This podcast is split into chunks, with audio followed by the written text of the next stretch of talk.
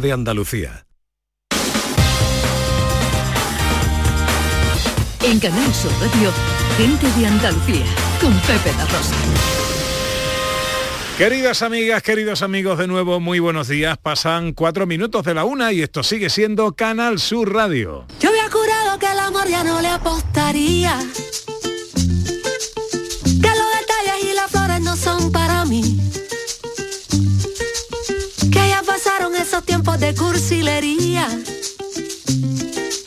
y no hacía falta compañía para ser feliz. Y me salió el tiro por la culata, la mirada me delata, la apuesta ya la perdí. Hola, hola. ¿Y ahora qué le digo yo a mis amigas?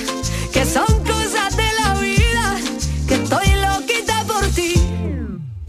Te colaste en mis sueños sin pedirme permiso, me cambiaste los planes, me enamoraste sin previo aviso. No quería nada serio, yo no quería compromiso, pero tú me besaste y al corazón le hiciste un hechizo. Me veo contigo nadando en lo hondo. Hola, ¿qué tal? ¿Cómo están? ¿Cómo llevan esta mañana de domingo 13 de marzo de 2022? Nos volvemos locos. Ojalá en la compañía de sus amigos de la radio lo esté pasando bien la gente de Andalucía.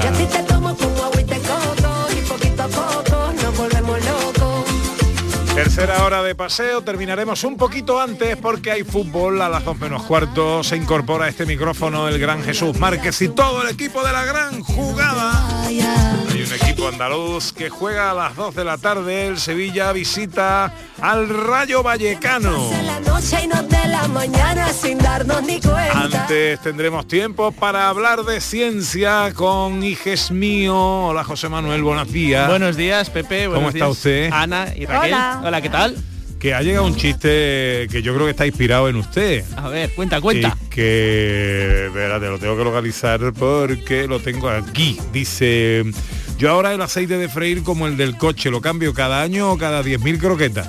Está seguro que está inspirado en mí. Sí, está inspirado en usted totalmente. Bueno, ¿de qué vamos a hablar hoy? Hoy vamos a hablar de un naturalista almeriense que fue además fotógrafo, y esa sección se la dedico a María Chamorro, de cómo las regiones del cerebro, se han descubierto regiones del cerebro que están conectadas con la música cantada, y esa sección va para nuestro profesor Carmona, y de un cuadrado de números muy matemático, que esa sección va para que le gusten los cuadrados y que tenga la mente cuadrada, o las croquetas cuadradas. A usted mismo. Para mí. Hola, Raquel Camposano, buenos días. Hola, ¿qué tal? Buenos días, Pepe, Ana. Hola. ¿Qué tal? Hoy vamos a hablar de gamificar o gamificar el marketing. Correcto, vamos a hablar de este anglicismo, ¿no? Que es gamificar o ludificar también el marketing a través de webs progresivas, y nos van a hablar de ello, pues la responsable de marketing y la directora de Adaptative, una empresa radicada en Marbella, Málaga. Muy interesante, no os lo perdáis. Será en unos minutos. Ahora lo que quiero recordaros es cómo empezamos cada sábado y cada domingo este programa. Este año, Gente de Andalucía arranca con los saludos de la gente de Andalucía. Buenos días, majarones. Soy José Mudarrade, de Sevilla. Y aquí comienza el apasionante y emocionante programa número 186. Bienvenidos de Gente de Andalucía. Y aquí comienza el programa número 177. Buenos días, soy Lola, de Granada. Y aquí comienza el programa número 179 de Gente de Andalucía. Ellos ya lo han hecho. Si quieres hacerlo tú también, envíanos un WhatsApp al 670-944-958 y te contestaremos con el número de programa que tendrás que presentar. Recuerda, envíanos un WhatsApp al 670-944-958 y anímate a ser la primera voz que suene en Gente de Andalucía. Venga, ahí los oyentes en el 670-940-200 y en las redes sociales una nota de voz. María, hola, buenos días. Buenos días, amigo. Hola. Yo no soy supersticiosa, ni me da nada de mala suerte, nada. Me gusta el 13, yo todas las supersticiones de la SAD, de rotura de cristales, me da mucho coraje con los cristales porque después hay cristalitos después por ahí hasta pasado un mes. Hay muchos cristalitos. Y con más motivo, que no soy supersticiosa con el 13, que mi nieto el más pequeño, Leo, nació un 13 de octubre. Así que, y es una bendición, vamos, es el más chico de los 3 que tengo. Para mí son los tres, pero mi chiquitito, que nació el 13, es muy gracioso, muy divino. Así que nada de supersticiones. Venga. Muy bien. Buenos días y besito para todos. En las redes que nos cuentan, Ana. Mira, nos dice Geonuba que... Geonuba, que no sé yo qué nombre es, que para ella... La superstición es escuchar la radio a todas horas. Así que fíjate qué bonita superstición tiene. Isabel nos dice, yo no soy supersticiosa, pero suelo tener sueños premonitorios, fíjate, anunciadores de lo bueno y de lo malo. Cuando se me aparece mi padre en sueños, eso me anuncia momentos delicados para los que mi padre me asegura que me va a acompañar en ellos. Pues mira, qué bonito. Otra nota de voz en el 670-940-200. Hola, buenos días. Buenos días, familia. Hola. Pues nada, mi manía es escucharos a ustedes y sin desmejorar a nadie, por supuesto, a David Jiménez los domingos, que estoy deseando que llegue los domingos para escucharlo. Un beso para todos, por cierto. Voy a contar una de mis manías. Venga. Yo nací martes y 13, ¿vale? Muy bien, 13 de noviembre, muy bien todo. La vida va ido bien, bien. Y la mayor manía que tengo... es que tengo que tender con las pinzas del mismo color. Si tiendo un jersey, pues tiene que ser los dos alfileres verdes o rojos. Y así sucesivamente, y tengo que poner cada tendedero del mismo color. Anda. Son manías, eso lo tengo desde siempre. Un beso para todos. Muy grande, muy grande, muy grande. Muy grande. Y haya paz en el mundo, por favor. Sí, señor. Desde luego que sí. Muy grande para ti. Yo tenía esa manía, pero me estoy quitando, ¿eh? ¿Sí? Sí, me cuesta, me estoy quitando. Bueno, digo, pues no lo voy a poner. ¡Ay, me cuesta! Nuestro realizador, Manolo Fernández Cortina, dice que también la tiene. También, sí. O sea, tú tienes que tender la ropa del mismo color que las pinzas, ¿no? Buscarle al jersey rojo unas pinzas rojas. Madre mía, qué lío, ¿no? Ya a mí me da un coraje tender. Te entretiene. Pero la ropa chica sobre todo. Uy, la ropa chica, qué entretenimiento. Sí, ya es aburrido tender, madre mía, tener que estar localizando colores y eso, podría ser toda la tarde. Bueno, pero así tiene un aliciente. Sí, sí, entretenimiento. Bueno, además, los vecinos a lo mejor lo agradecen, ven ahí los colores. Hay que, ¿cómo sabe conjuntar el vecino del cuarto? Un mar de pinzas, ¿no? O sea, ya está aquí María Chamorro y su fotografía. Hola, María. Hola, hola. Buenos días, ¿tú no tienes ninguna manía? Yo tengo manías, mira, yo una manía, bueno, más que una manía es una costumbre, bueno, pero también se convierte en manía. Yo, por ejemplo, no me puedo acostar sin haberme limpiado la cara. Ah, bueno, cara. Es una cosa muy buena, ¿que María? No puede, ¿que no puedes hacer qué? Sin haberme limpiado la cara. ¿Qué no puedes hacer? Acostarme, sin limpiarme la cara. Ajá. Sin limpiarme la cara yo no puedo acostarme. Es una cosa que a lo mejor me estoy y me voy a la cama y digo, ay, no me he limpiado la cara. Y me levanto y me la limpio y me acuesto. Yo tampoco, también lo tengo que hacer, pero eso es bueno porque hay que acostarse con las caritas limpias. Sí, pero yo conozco mujeres que le da igual, que dicen, yo no. Pero yo no puedo, es una cosa superior a mí. Te contestan, Ana, por aquí, que el nombre es Greta Onuba. Ah, Greta, es verdad, Greta. Es que además lo he leído mal, es verdad, amiga, perdóname, porque he leído G Onuba y es GRT Onuba, o sea Greta. Que Greta Onuba. Muchas gracias por la aclaración. Y dice, es verdad, que su manía es escuchar la radio a todas horas de día y de noche y que una mañana va a aparecer ahorcada con los cables. No, por Dios. No, por favor, Greta, por que favor, te necesitamos. No. Gracias, por la aclaración. Bueno, ¿cómo ha ido la semana fotográficamente hablando, María? Pues no ha ido bien. ¿No ha ido bien? No. ¿Qué ha pasado? Era el tema, pues no ha ido bien, pero era un tema de creatividad. Es que vamos a ver, es que estamos, la creatividad se nos está quedando un poquito en los pies, ¿eh? Vamos a ver una pequeña bronquita aquí a los participantes. Era un tema de actualidad. Era un tema que queríamos pedir el no a la guerra y solidarizarnos con Ucrania.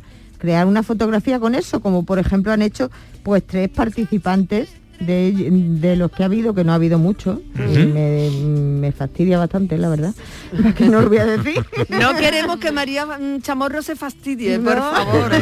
No, mucho menos que se enfade. Sí, la próxima vez parece que no, pero enfadada tiene pinta de... Claro, pero es que, hombre, la creatividad, por Dios, no es tan difícil crear una fotografía con un no a la guerra, ¿no? Con alguna cosa que tengas en tu casa, con lo que tú quieras. Mira, Eladio Montaño, nuestro Eladio, ¿vale? No a la guerra. Ha creado una fotografía maravillosa con 5 objetos, 5 lecturas. La titula así. En esta fotografía he incluido una bala, que es igual a la guerra. Una plancha, que es igual a la humanidad, al ser humano, ¿no? A los quehaceres del ser humano.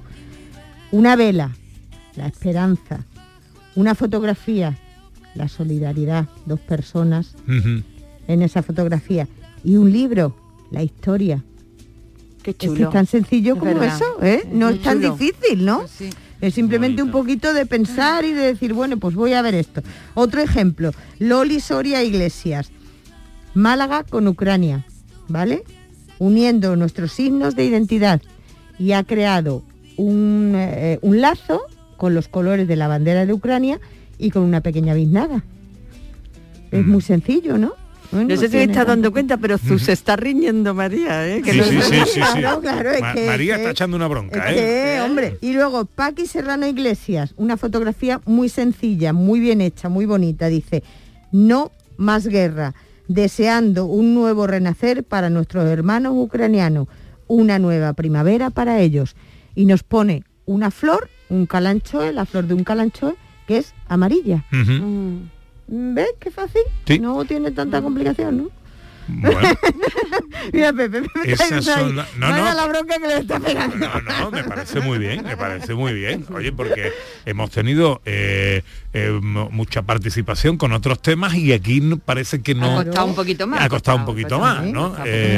Bueno, tenemos tres reseñas. ¿Tenemos ganador o ganadora? Pues sí, tenemos los tres ganadores. Claro, los tres. Sí, los tres, claro que sí. Eladio Montaño, Loli Soria y Paqui Serrano, se lo merecen. Los tres ganadores de la semana. Sí.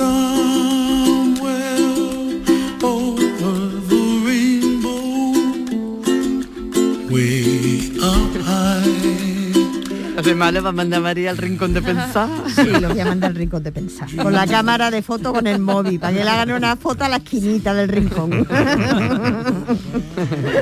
Que entonces esto estoy tratando de... ¿Qué está buscando? Estoy tratando de buscar lo que te mandé el otro día. Ah, sí, lo que me mandaste. Eso lo tenemos que ver para la semana que viene. ¿Cómo se llama la técnica? Es que yo lo estaba buscando, pero tampoco lo encuentro. A ver, espérate. Pero para la semana que viene lo vamos a plantear, sí, sí. Lo tengo. Bueno, yo lo miro ahora. Sí, tú míralo. Yo lo miro ahora. Bueno, el tema para la semana que viene. Vamos a ver. Vamos a crear, a ver si este tema no se me despista la gente. Vamos a crear retratos con personas y naturaleza, retratos sugestivos de personas y naturaleza, ¿vale? Vamos a utilizar planos medios. ¿Qué es un plano medio? A ver, ¿quién me lo dice aquí? Iger. Pues creo que es un plano medio, es aquel que incluye de cintura para arriba, es decir... Exactamente, de la mitad del muslo para arriba, eso es un plano medio, ¿vale? Un plano completo es desde la cabeza hasta los pies, un plano medio es desde la mitad de la pierna, del muslo, hacia arriba, ¿vale? Eso es un plano medio.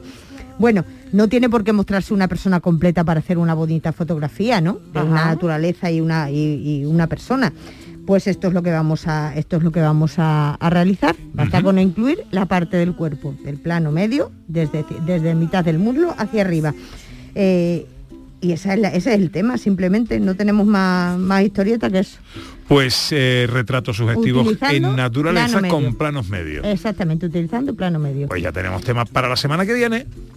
Yo romperé tus fotos, yo quemaré tus... Y la semana que viene hablaremos del otro, si acaso. Sí, se nos ha pasado el enfado. Sí, se nos ha pasado ya se me ha pasado. Una pequeña recomendación. Sí. Vamos a ver. Una recomendación para hacer una fotografía de pie, un plano entero, ¿vale? No plano medio, sino plano entero. Si yo me pongo de pie y me pongo con los brazos caídos y con las piernas, los pies así cruzados delante, salgo como un poco chof, ¿no? Entonces, muy sencillo, nos ponemos de pie, ponemos las manos aquí en la cintura, ¿vale? Las caderas. Torcemos un poquito la cadera y adelantamos la pierna de la zona que estamos curvando. La que está más atrás, adelantamos la de atrás, la de atrás. No, la de adelante. La de adelante. La parte que torsionamos, giramos la cadera hacia la izquierda un poquito, pues adelantamos esa pierna. Y a la otra la echamos un poquito para atrás. ¿Eso qué hace? ¿Qué efecto es el que hace? Pues que las piernas y el cuerpo sean más largas. El truco de influencer totalmente. Total. Podemos ser portada de toda la revista. Mira, Raquel, ya lo está practicando. ¿Ves? Mírala, ya lo está practicando. Así es, Raquel. Bueno, pues esperamos la foto. Gracias, María. A vosotros. Para no verte más, yo romperé tus fotos. me llega una manía, pero me llega por privado, porque el que lo... quien, no él, ni la...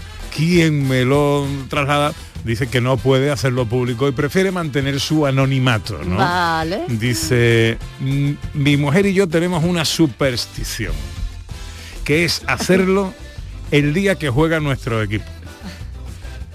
No diré el equipo para no dar...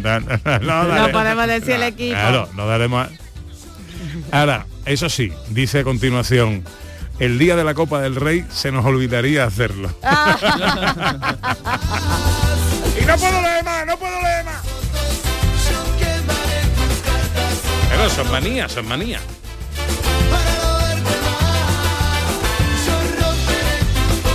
Enseguida la ciencia y la tecnología.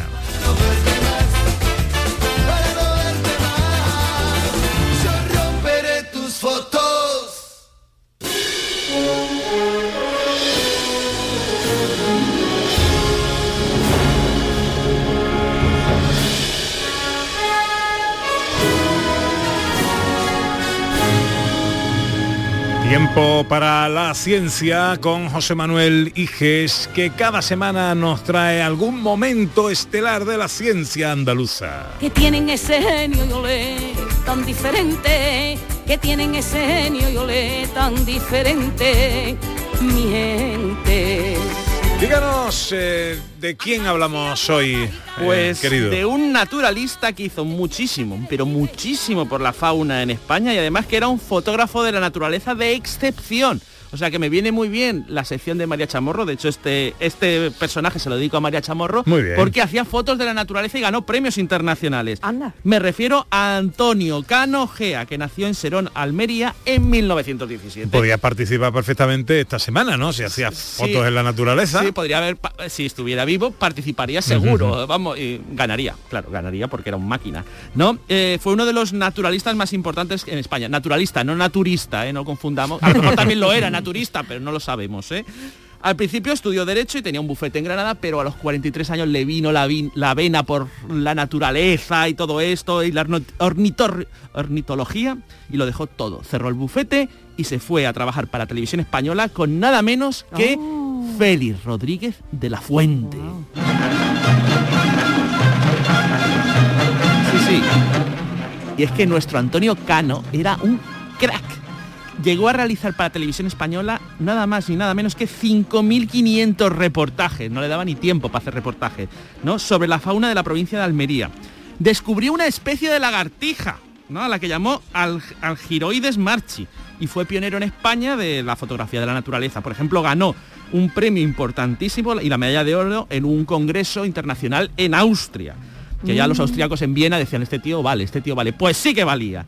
Pero fue en la conservación de la naturaleza donde Antonio Cano brilla, pues, como un astro. ¿Por qué? ¿Qué aportes hizo para preservar la naturaleza? Pues junto con su amigo José Antonio Valverde creó una reserva de La Hoya, que se convirtió luego en el Parque de Rescate de la Fauna Subsahariana, donde el ejército español capturaba a, principalmente gacelas que estaban a punto de extinguirse y que habían sido endémicas, es decir, de España, pero ya estaban extintas, y que quedaban en la zona subsahariana. Te va a ahogar. Las capturaban y las conservaban. Y de hecho, gracias a él, atención, que tiene nombre de personaje de Señor de los Anillos, el antílope Mohor, creo que se pronuncia así, Mohor, del que no quedaban ejemplares en libertad, estaban todos en cautividad, él los introdujo en su parque de rescate subsahariano y consiguió que se reprodujeran y que estuviesen en libertad de nuevo. Este tío lo hizo, lo consiguió salvar una especie de la extinción, el antílope Mohor, ¿no? Bravísimo. Su labor fue tan importante que recibió el Indalo de Oro. Su nombre está inscrito en el Salón de la Fama, porque existe un Salón de la Fama mundial en la WWF, que es la organización de conservación de la naturaleza. Y no solamente eso, sino que ha sido reconocido por el National Geographic. Un máquina almeriense, Antonio Cano Gea.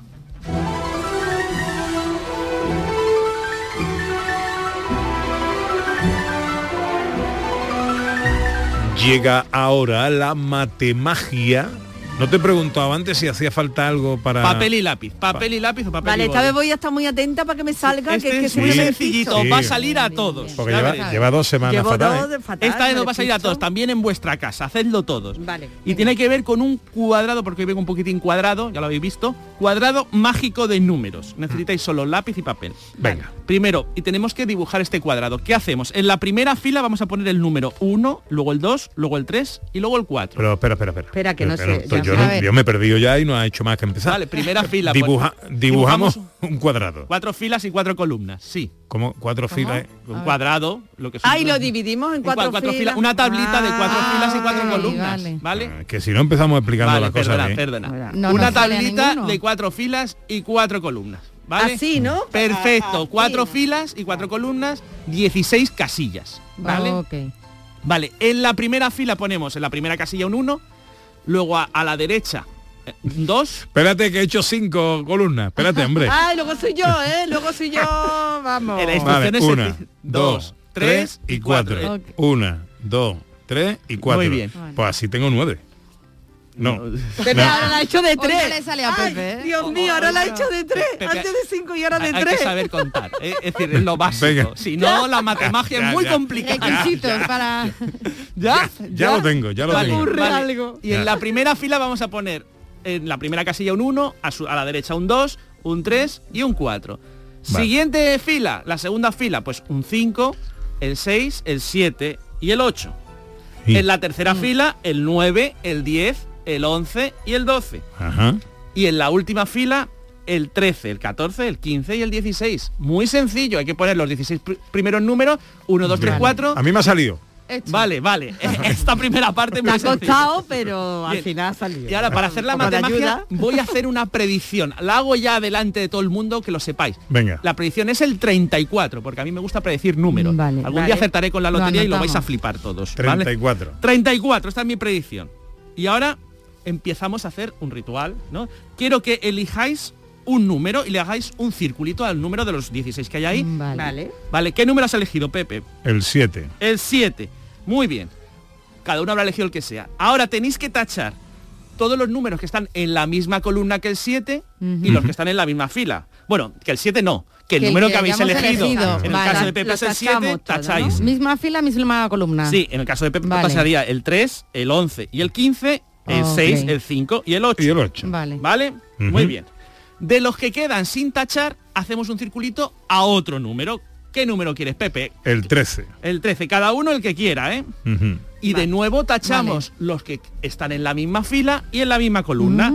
Pepe ha tachado el 13, pues tacharemos el 1 y el 9, el 14 y el 16. Correcto. Vale. Bien. De los que quedan sin tachar, hacemos otro circulito. Al que quieras, Pepe. Al que quiera. Ya, pues, que quedan sin tachar, claro. Pues el 4. El 4, muy bien, circulito al 4. Y tachamos los que están en la misma fila, que es el 2, y los que están en la misma columna, el 12. Cada uno tachará los que le toquen en su fila y en su columna. Y queda un número sin tachar, ¿no? A todos os habrá quedado un número sin tachar. Correcto. Que le hacemos un circulito. Correcto. Bien. Y ahora solo hay que sumar esos números. Recordad que mi predicción era el 34. Sumad esos números. Cada uno habrá tachado. Los que hemos tachado. Los que quedan en circulito, no están tachados, los sumáis y a ver qué os da. ¿Qué os da? 13 magia. Y 10, que son 23, y 7, 30, si no, y 4, 34. Vale, a Pepe le da 34. A mí me ha salido 34. A mí también. Ana, da 34. Raquel, dime que te da 34. 34. Y en vuestra casa seguro, hasta María Chamorro le ha salido, seguro. Esto todo está conectado, esto está enchufado. A Cristina Leiva también le ha salido 34, que también lo ha escrito. Muy bien. ¿No te ha salido? Luego lo vemos. María. A ver, espérate. Que tengo aquí la maquinita de los efectos. Hoy, como hay furbo, tengo la maquinita de los efectos. ¡Marque! ¿Quiere papá? Pero eso no va a tener nada que ver, pero vale. Está bonito. ¿Cuál le valdría a este? ¿Le valdría a lo mejor esto? Me parece muy bien. Sí. El misterio. Esto lo podéis hacer con los amigos y se quedan espatidifusos, vamos. Exactamente. Que es una palabra que me acabo de inventar, pero que creo que define muy bien cómo te quedas. Espatidifuso. Y con cervezas, doblemente espatidifuso. ¿Y con croqueta qué? Triplemente espatidifuso. Ya, eso ya es una cosa. Bueno, pues ha sido la matemagia de José Manuel y que es más cositas.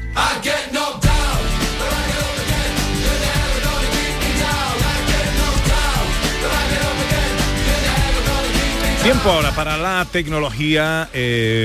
Raquel Camposano nos quiere hablar de la gamificación, gamificación o ludificación.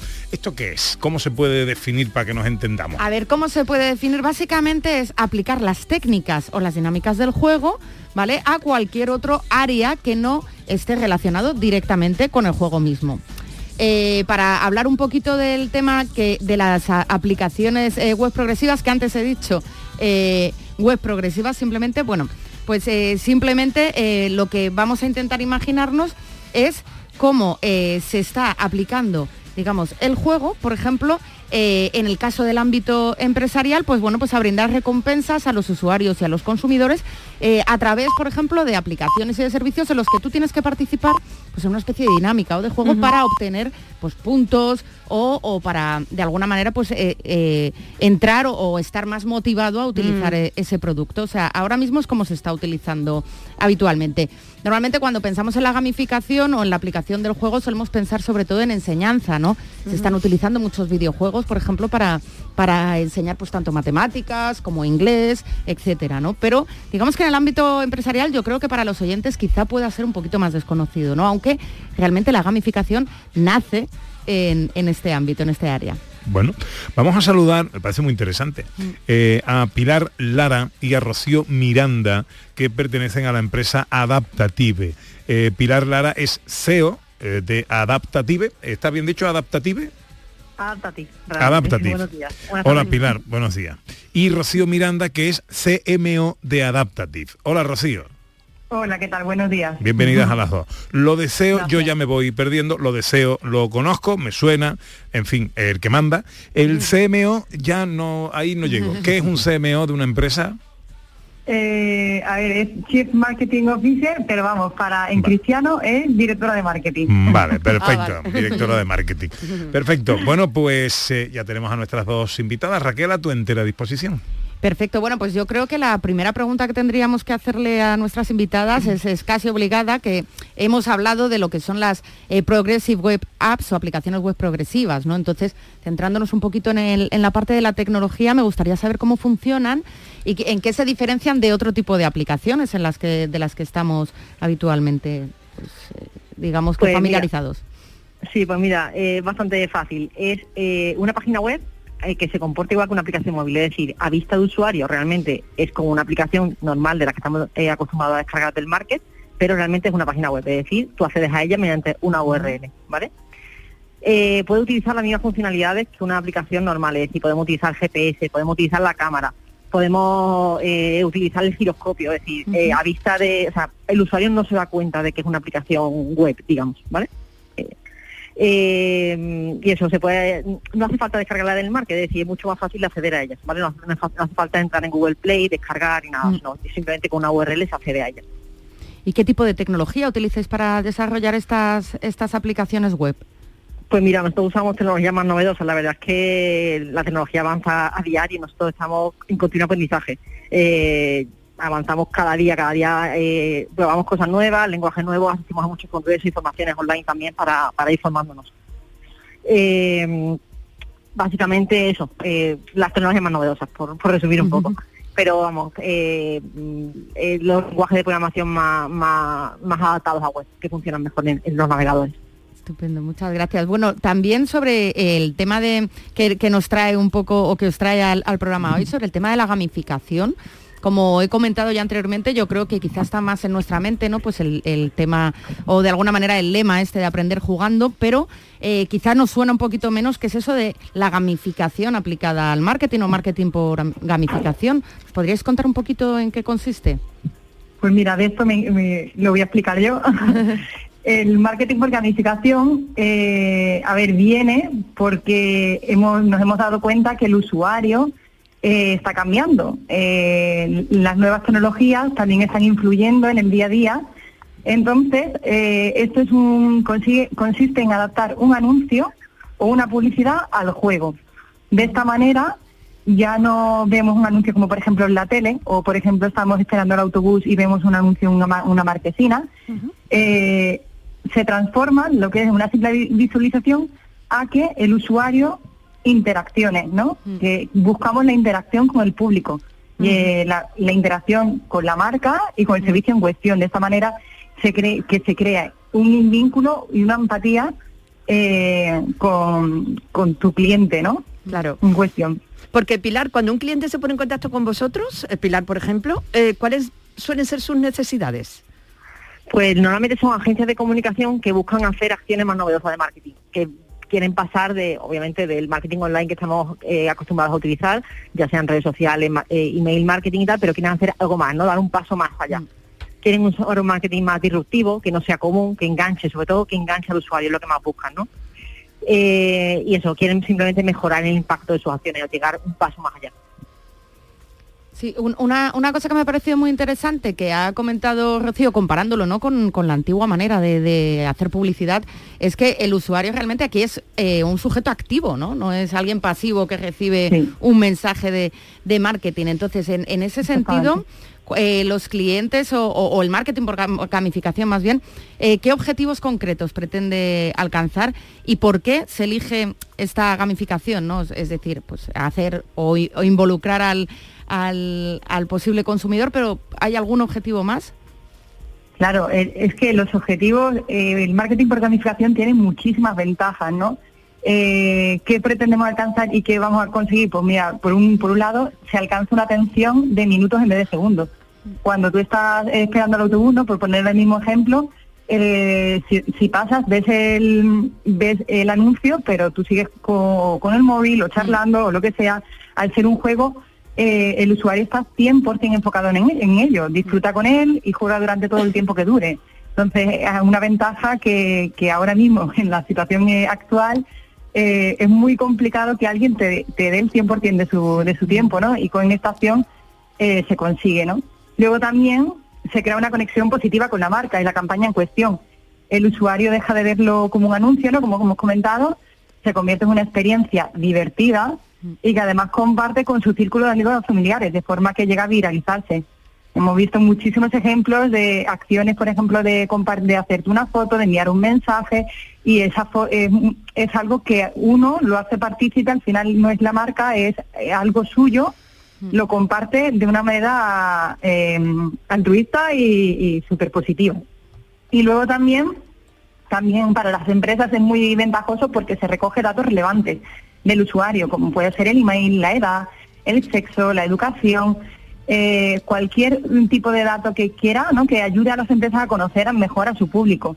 Y de una manera, por supuesto, todo reglado, que ya sabemos ahora, claro, con el tema de las cookies. Claro. Sí. Estaba pensando ahora también en la privacidad y en toda esta historia, ¿no? Sí, entiendo que son datos que se recogen de manera consentida, ¿no?, a la hora de para utilizar la aplicación, claro.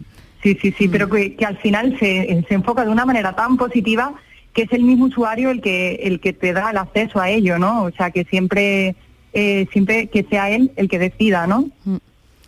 Y en este sentido, bueno, entiendo que habréis hecho muchísimas campañas con diferentes marcas y diferentes clientes. ¿Podríais decir cuál sería el proyectos de los que os sentís más orgullosas para que tengamos en mente así algún ejemplo de este tipo de marketing? La verdad es que es una pregunta súper complicada. Hacemos muchísimos, muy diferentes, sobre todo entre ellos, porque, claro, siempre no queremos copiar a un cliente al otro, entonces vamos siempre un paso más allá. Siempre es verdad que mientras lo estamos desarrollando, cuando vemos el boceto y tal, decimos, Dios, qué guay, ¿no? Este es el mejor que hemos hecho hasta ahora, lo vamos a petar, ¿no? Siempre pensamos igual, vamos a triunfar. Pero la verdad es que no, que siempre hay uno que nos convence más, ¿no? Siempre el siguiente decimos, venga, este es mejor, y siempre vamos más allá.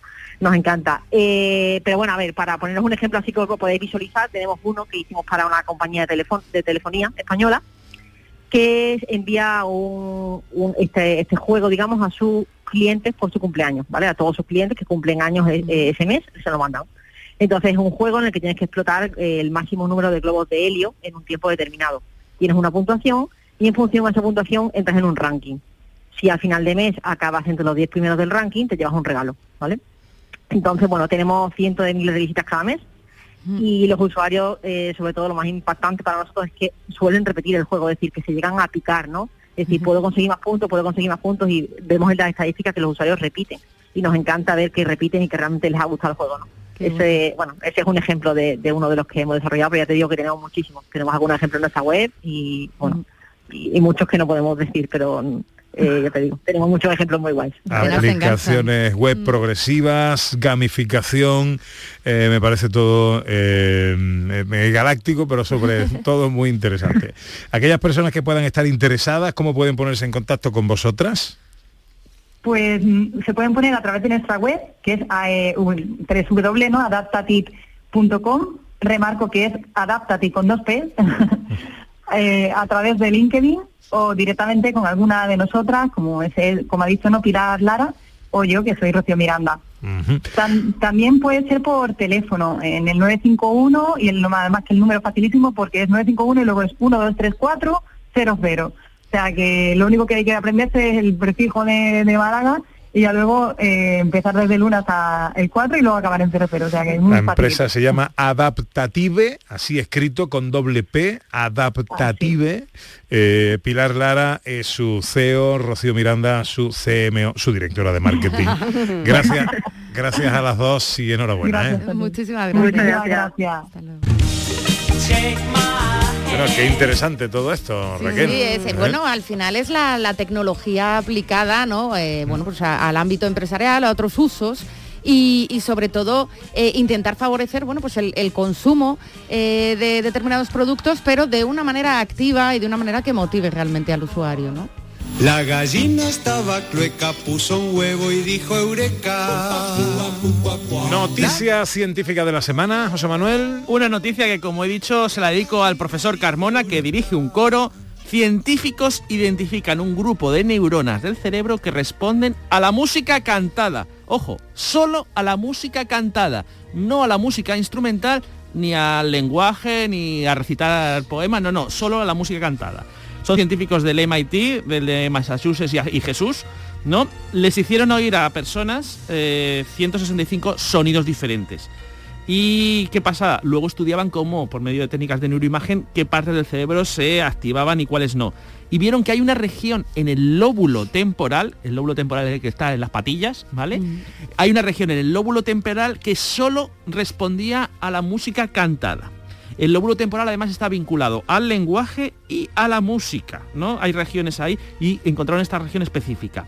Ahora, ¿por qué esto es importante? Porque se espera ahora hacer estudios con niños para ver cómo aprendemos las habilidades musicales, que es una cosa que no saben los científicos, cómo la gente aprende sus habilidades musicales. En mi caso sí que se sabe, no las aprendo nunca. Y en el de David Jiménez también. El de David Jiménez también. Eso está ya estudiado, pero el de la generalidad no.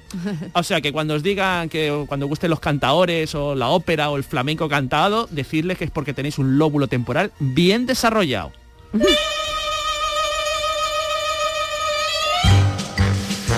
¿Y cuál es la pregunta que responde hoy el científico? El científico, pues también le voy a dedicar esto a Dani del Toro, que es una pregunta que me han hecho, que es, ¿dónde cuesta más cocinar un filete? ¿En lo alto de una montaña o en la playa? Buena pregunta. Bueno. Yo me la hago todos los días. Sí, bueno. Eso sobre todo si vas a cocinar. La respuesta es que es en lo alto de la montaña, pero no por el frío. No. Aunque haga buena temperatura, aunque estemos con calefacción, va a costar más trabajo cocinar un filete o unas croquetas, ¿no? ¿Por qué? Y la respuesta es por la presión atmosférica. Pues esto le va a venir muy bien a Dani del Toro ahora, porque iba a freír, además. Claro, la presión atmosférica presiona, hay menos presión atmosférica en lo alto de una montaña que en la playa. La presión atmosférica presiona el aceite y hace que sea más fácil calentarlo. Y ahora que el aceite está tan así, pues hay que reparar, o sea, que todo el mundo a la playita a freír. Es la solución. ¿Ves cómo la ciencia sirve para algo, Pepe? Creo que sí, ya lo creo que sí. La vida es alegría, y yo la vivo soñando. Venga, una receta en un minuto. Mira que hoy decía yo, hoy voy a tener más tiempo para Dani del Toro. Pero no, con la receta tan mona que trae hoy Dani. A ver, ¿qué? Verdad, hola, Dani. Una receta monísima. Muy buena, muy buena. ¿Cómo estáis? ¿Tú sabías lo de la presión atmosférica y eso? Yo no, ni idea. Hombre, cuando lo ha dicho es verdad que la presión influye en todo, es verdad. Claro. Porque, claro, bueno, no es lo mismo hacer un guiso así en una olla normal, que tarda mucho, que un guiso en una olla a presión. Claro. Te digo, entonces, en este caso puede ser lo mismo, pero bueno, me da igual. Ahora, como usted decía el aceite, os voy a dar una recomendación, que no me maten a mí la gente que hace aceite de girasol, pero es verdad que tenemos una alternativa muy de aquí, que es el aceite de orujo de oliva. Es un aceite más barato, es un aceite que está refinado, es de oliva, aguanta mucho más las temperaturas y, oye, utilizarlo. Yo lo utilizo desde hace mucho tiempo, ¿eh? En aceite lugar de aceite de girasol, aceite de orujo de oliva, que lo voy a encontrar en todos los supermercados. Y es una cosa que producimos aquí. Oye, pues vamos al lío, ¿no? Bueno, que es lo que tenemos. Bueno, una cosita muy rápida, que podéis freírlo con aceite de orujo de oliva, ¿vale? Son unas croquepapas, Pepe, que parece el nombre de una canción de Leticia Sabater. Yo te dedico una sección y esta me la dedicas a mí. Gracias, Dani. Hombre, por favor, tú, uno por otro, claro que sí. Mira, es muy sencillo, es una croqueta que vamos a hacer de patata, por eso de ahí el nombre, ¿no? Y lo que vamos hacer primero es cocer una patata como si fuéramos a hacer un puré, ¿vale? Y lo que hacemos es retirar el agua, chafamos toda la patata y lo dejamos ahí, ¿vale? Y luego le vamos a poner, le vamos a añadir atún, cebolla fresca muy picada, perejil, ¿vale? Y con eso hacemos una masa, ¿vale? Y lo tenemos. Y ahora cogemos queso emmental, o el que más os gusta a vosotros. El emmental me gusta a mí porque funde muy bien, ¿vale? Y vamos a coger el que lo venden por ahí en bloques, ¿vale? Y vamos a hacer cuadraditos, así como si fueran unos daditos, ¿vale? Y ahora en una mano nos vamos a poner un buen trozo